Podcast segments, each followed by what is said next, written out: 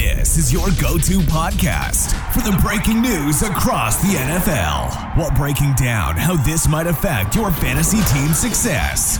Are you ready to be a champ? Then welcome to Fields of Fantasy. And welcome to the Fields Fantasy Podcast. Pestle and Ed with you here to continue our journey through the NFC South. And today we have the New Orleans Saints. So excited to talk some New Orleans Saints football, Ed. Um, I think excited's pushing it. I think there, there, there's some interesting players to talk about, um, but I don't really expect this the Saints to be competing too much this year. Uh, although they might surprise a few people. I'm very excited to talk about one Saint in particular, who I've been very high on all off season. Um, a lot of people disagree on my hot takes, but we shall talk about Mr. Olave shortly. But the one thing that I don't think we can really question with the Saints is that they have had an upgrade at quarterback in the offseason. Derek Carr isn't the upgrade name maybe you want to hear, uh, but is considerably better than uh, than your favourite ginger, Mr. Andy Dalton, and is significantly better than the. I mean, there's sometimes the fantasy phenomenal, but sometimes the absolutely abysmal Jameis Winston as well, who'll be his backup. So Derek Carr joins the Saints, currently going off the board as QB 24, around round 14, 15. Potentially one or two drafts, depending on people's draft strategies. He may end up being undrafted, but he's going most places where people are taking backups. He's only been a top 12 quarterback for fantasy once, and that was in 2016. Every year around that, though, he's been quarterback 13 to 20. So he's a steady QB2, so a super flex target. He will usually repay you. The issue with him, he doesn't rush. So he averages 93 yards per season and only nine rushing touchdowns in nine years. So what we say about those elite quarterbacks, those quarterbacks are always a QB1. That rushing part of their game is obviously very, very important. So that really caps that upside. But I think if Michael Thomas is even only 60% of his old self, this is arguably the best receiving group I think Derek Carr has maybe ever had. So looking over the last three years, 2020, he had Waller, Agholor, Renfrow, and Ruggs, and he threw for 4,103 yards. 2021, Renfrow, Waller, Edwards, and Zay Jones were his top receivers, 4,804 yards. Last year, Adams, obviously an elite wide receiver, but then behind him, Hollins, Moreau, and Jacobs as a running back was the next up on the receptions, three and a half thousand yards. He always does decent numbers, nothing to really kind of make it pop. He doesn't tend to have huge, huge weeks, but he is reasonably reliable as far as a QB2 goes. In 2022, Saints with Dalton, Winston, and Hill playing at quarterback achieved 3,969 yards passing, and that was with Olave, Johnson, Kamara, and Shaheed surely that's going to improve. I'm expecting we'll probably see around the, I don't know, maybe 4,300, 4,500 yards from him this year. He's got Olave, Thomas, Shaheed, Johnson, even Foster Moreau we'll talk about later. Don't discount that prior familiarity. But there were a lot of question marks last year. There is a reason he is no longer at the Raiders, despite how horrendously he was treated. He had a poor year, interception rate of 2.8% and completion rate of only 60.8% at the best, I think he's a streaming quarterback for injuries and bye weeks. If you're in a superflex league, I think he's probably going to be someone you might target if you're kind of pushing down your second quarterback a little bit. Redraft. I don't think you're drafting a top quarterback though. Don't bother with the backup. That's what we spoke about before, is it? I think you're only taking Derek Carr if you're drafting maybe the tenth, eleventh, twelfth quarterback off the board, and you want a little bit of insurance policy there. Um, what do you think about Carr? Yeah, he's just relentlessly mediocre. I'd describe Carr as he's not somebody that ever really appeals to me when I'm drafting. And the thing that you mentioned about his interceptions is quite interesting. I think he's his last couple of seasons he's thrown 14 interceptions each season, um, which is a little bit of a worrying uptick. And yeah, he, he does have quite a low floor. I think Carr. I do agree that the quality of his receivers has um, improved in New Orleans, but like I said at the start, I don't see New Orleans really challenging. So I don't see him putting up big numbers. But yeah, he's he he he will get you a decent amount of points, but he's not someone you want to rely on. Next up, the man I think will be throwing the majority of his passes to, and someone I've been extremely high on over this offseason, that is Chris Olave, someone who I pegged as one of my breakout candidates. Current ADP of wide receiver 14, is going around early round three. I genuinely think he has a chance this year of being wide receiver five to eight. I don't like you say Saints aren't going to be hugely competitive. I would say Olave is going to be good for some real good garbage time points at times during games where they're trying to play catch up. This time next year, I honestly think he is one of those names that will be in the conversation for the wide receiver three in dynasty startups behind, obviously, Chase and Jefferson. I think he's going to be in that mix. Last year, 26% target share, earning 1,042 yards. He was wide receiver 26, and he was sixth in yards per route run in the league. So for a rookie, they are absolutely mega numbers. And all of that was from passes from, as I've already mentioned, Andy Dalton, Jameis Winston, and Taysom Hill. So expect to see some progress there as well. Only four touchdowns last year, though. So one of only three players with a thousand yards to achieve less than five touchdowns. This year, expect around eight, maybe. I think that's going to go up to uh, to around that sort of region, around 1,200, 1,300 yards. Higher wouldn't shock me. As I say, expect some garbage time points and expect that leap in his progress. Is for me the classic year two wide receiver leap, which is something I always target quite heavily in redraft. And I've got a good few shares of him as well this offseason, especially in Dynasty that I'm very, very happy with, where I have reached for him a couple of times. I know you're not as high as me on Mr. Olave, but where do we stand on him? Yeah, I'll be honest, I haven't got him anywhere. I, am not nowhere near as high out. as you are on Olave. well, I rate Olave, but he's no, he's nowhere. He's I don't think he's anywhere near the class of Jefferson and Chase. And you know, if I, if I'm looking to draft a wide receiver in the first or second round, which is where you know you're going to want to take a, a wide receiver who you'll say is going to end up between five and eight, you know, I'm going to be choosing um, Tyreek Hill, Davante Adams, Stefon Diggs, AJ Brown, Amon Ra, all oh, definitely, yeah, quite comfortably w- without even thinking about it. I think he'll have a good season, and I think he'll improve. But I think to rely on garbage time points would be would be a bit of a risk. Yep. Um, and I, I, do like him, but I think um, if you look uh, last season, he was only what in the top ten wide receivers twice. Um, so you know, in terms of big points, I, I don't know if he's going to get you them. I mean, I, I, I, would not be surprised to have egg on my face, and I'm sure you'll roll this clip out if I if I do. Um, but but yeah, I, I, can't see him having as good a season. I don't think he'll be a top ten wide receiver. He'll be a top twenty wide receiver. I'm feeling a uh, a plot line for Pestle versus Head uh, at some point this uh, this season. Yeah, very much so. Yeah, well, it's, it's better when we, we disagree. He's quite He's... handsome, actually. and you know Sorry, what? I'm just looking That's, at his, that his picture. He's quite handsome. Um, I, I think it's for me. It's that case of for fantasy, opportunity often trumps talent when it comes True. to drafting.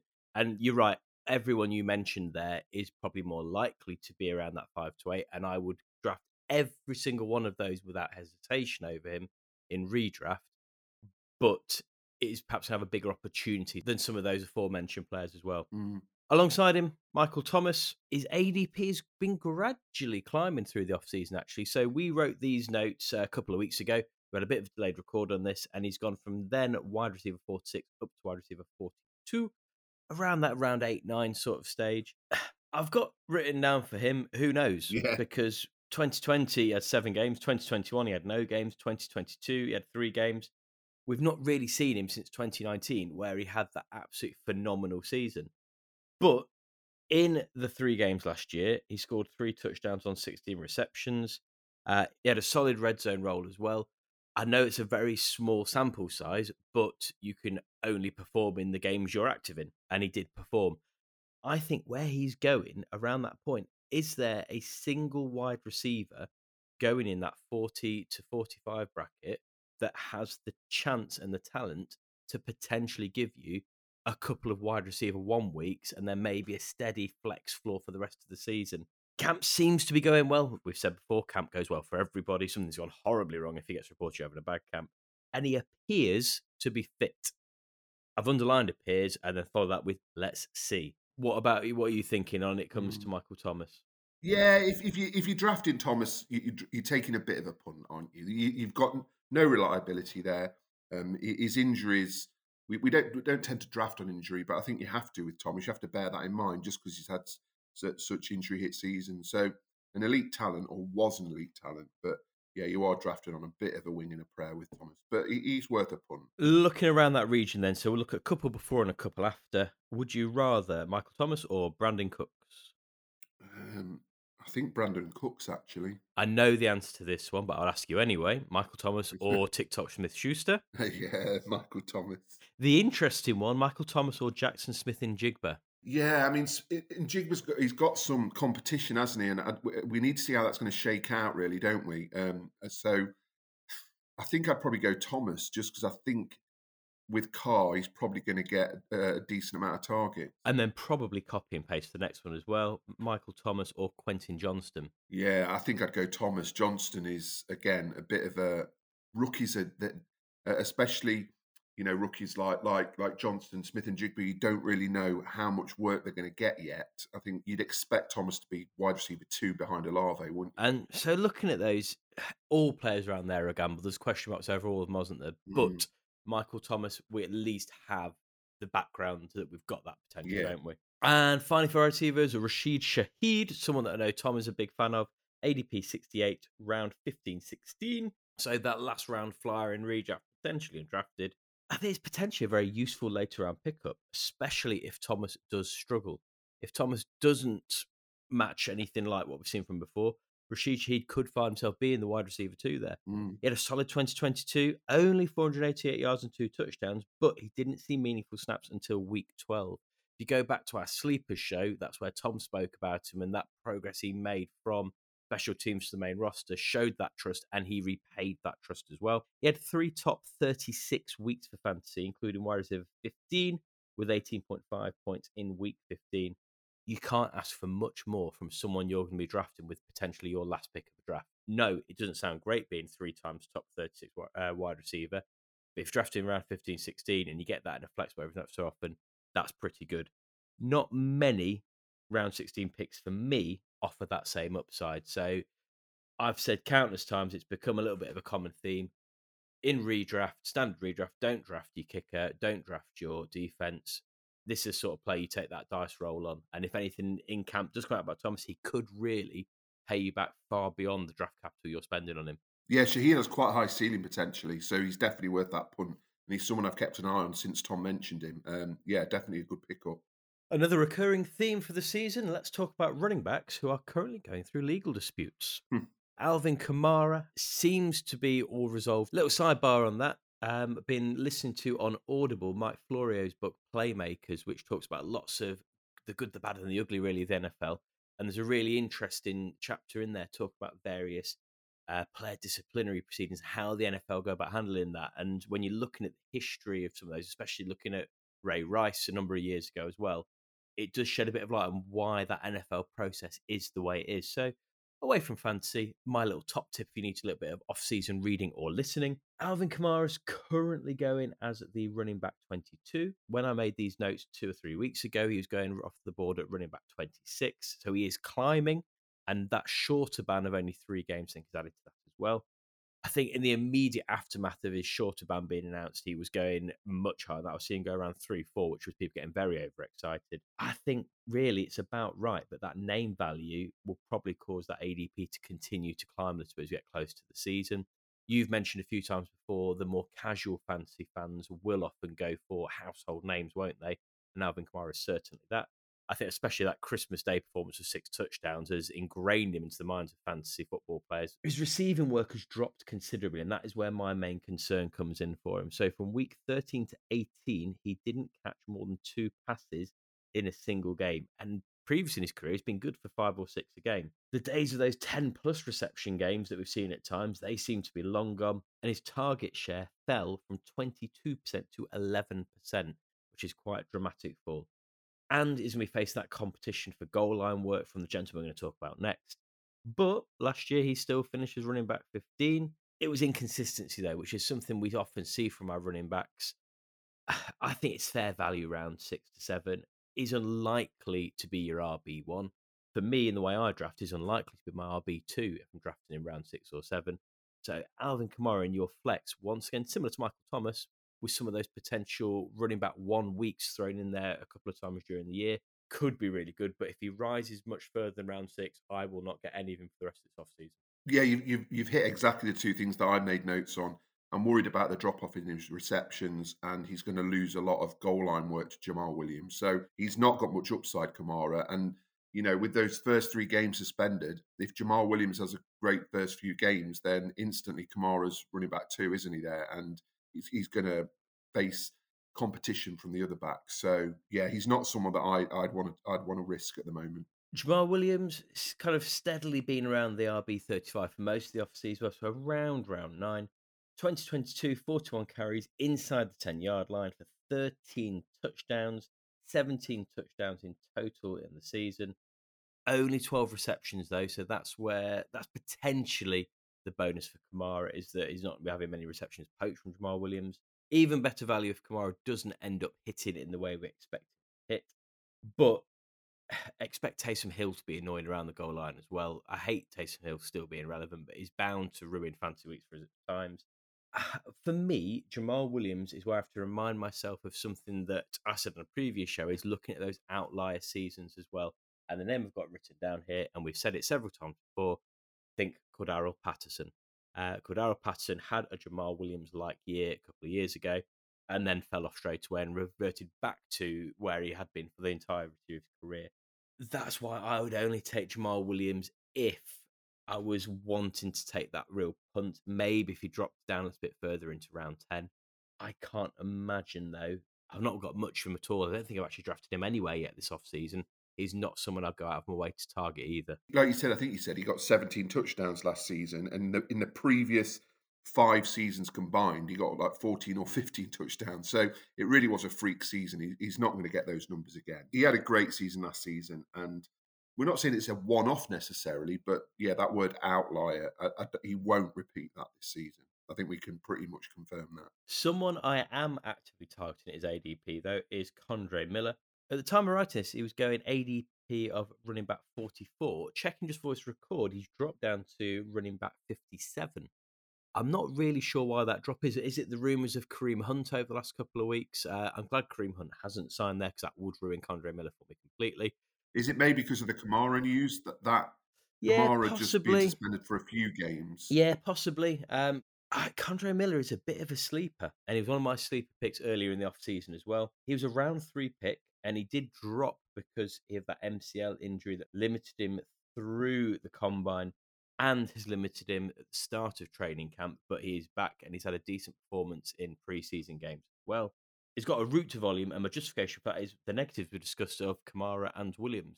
In a world where Kamara doesn't hit, in a world where Jamaal Williams goes back to being the Jamaal Williams we have known previous years, Kendre Miller has that route, that volume, and the draft capital of round three is significant for a running back.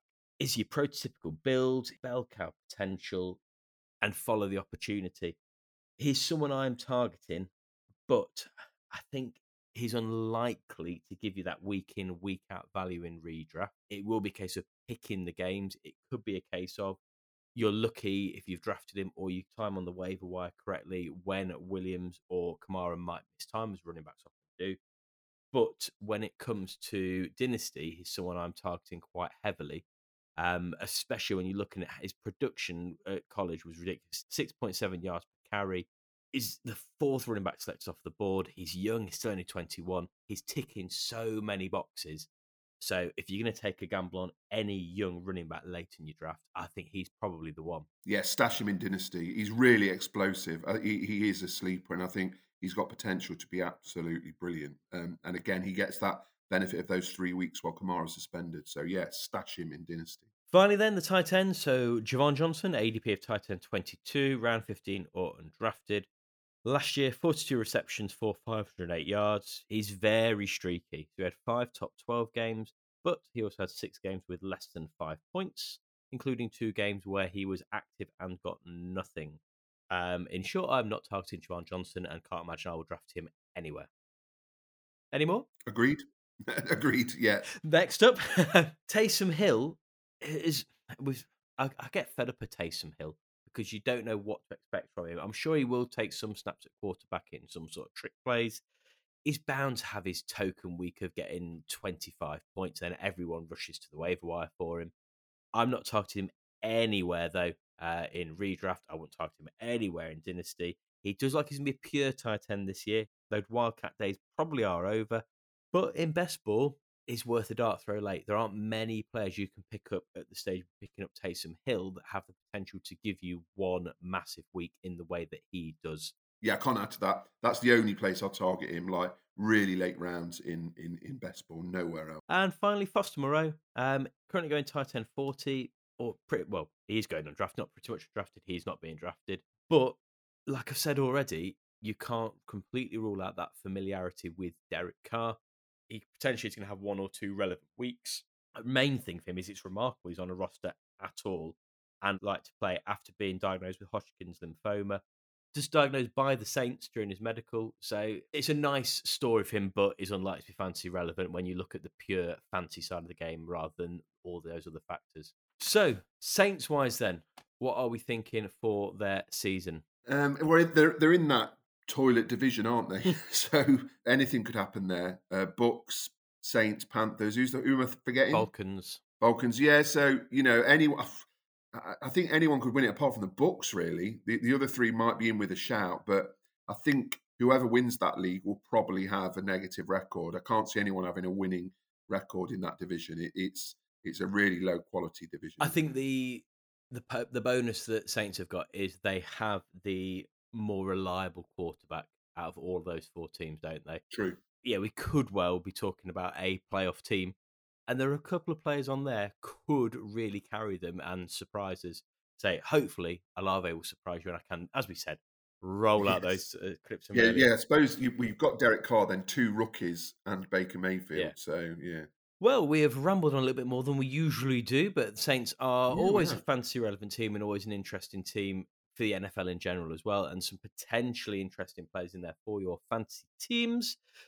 Finally, our next show will be the Tampa Bay Buccaneers as we finish the deep dive series. So, all there is left to say is keep your eyes peeled over the next couple of weeks on our social media pages. Malcolm, where can people find us? TH underscore fantasy underscore NFL on Instagram and Twitter. Because we have a very special announcement coming your way on September the 5th. Make sure you put it in your diaries. Make sure you rush straight to th underscore fancy underscore NFL on Twitter and Instagram to hear exciting news on that day. But that is for a couple of weeks. So in the meantime, Malcolm, we need to prep for the book. Take us home.